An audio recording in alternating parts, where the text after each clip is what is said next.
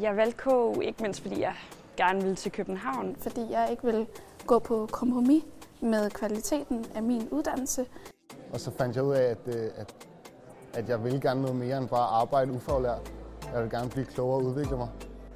Og jeg har valgt at læse øh, her på KU, fordi at, øh, det virker som et super nice øh, arbejdsmiljø. Det er meget socialt, og at folk kommer alle mulige forskellige steder fra. fordi at jeg rigtig godt kan lide det format, som KU tilbyder sin uddannelse i.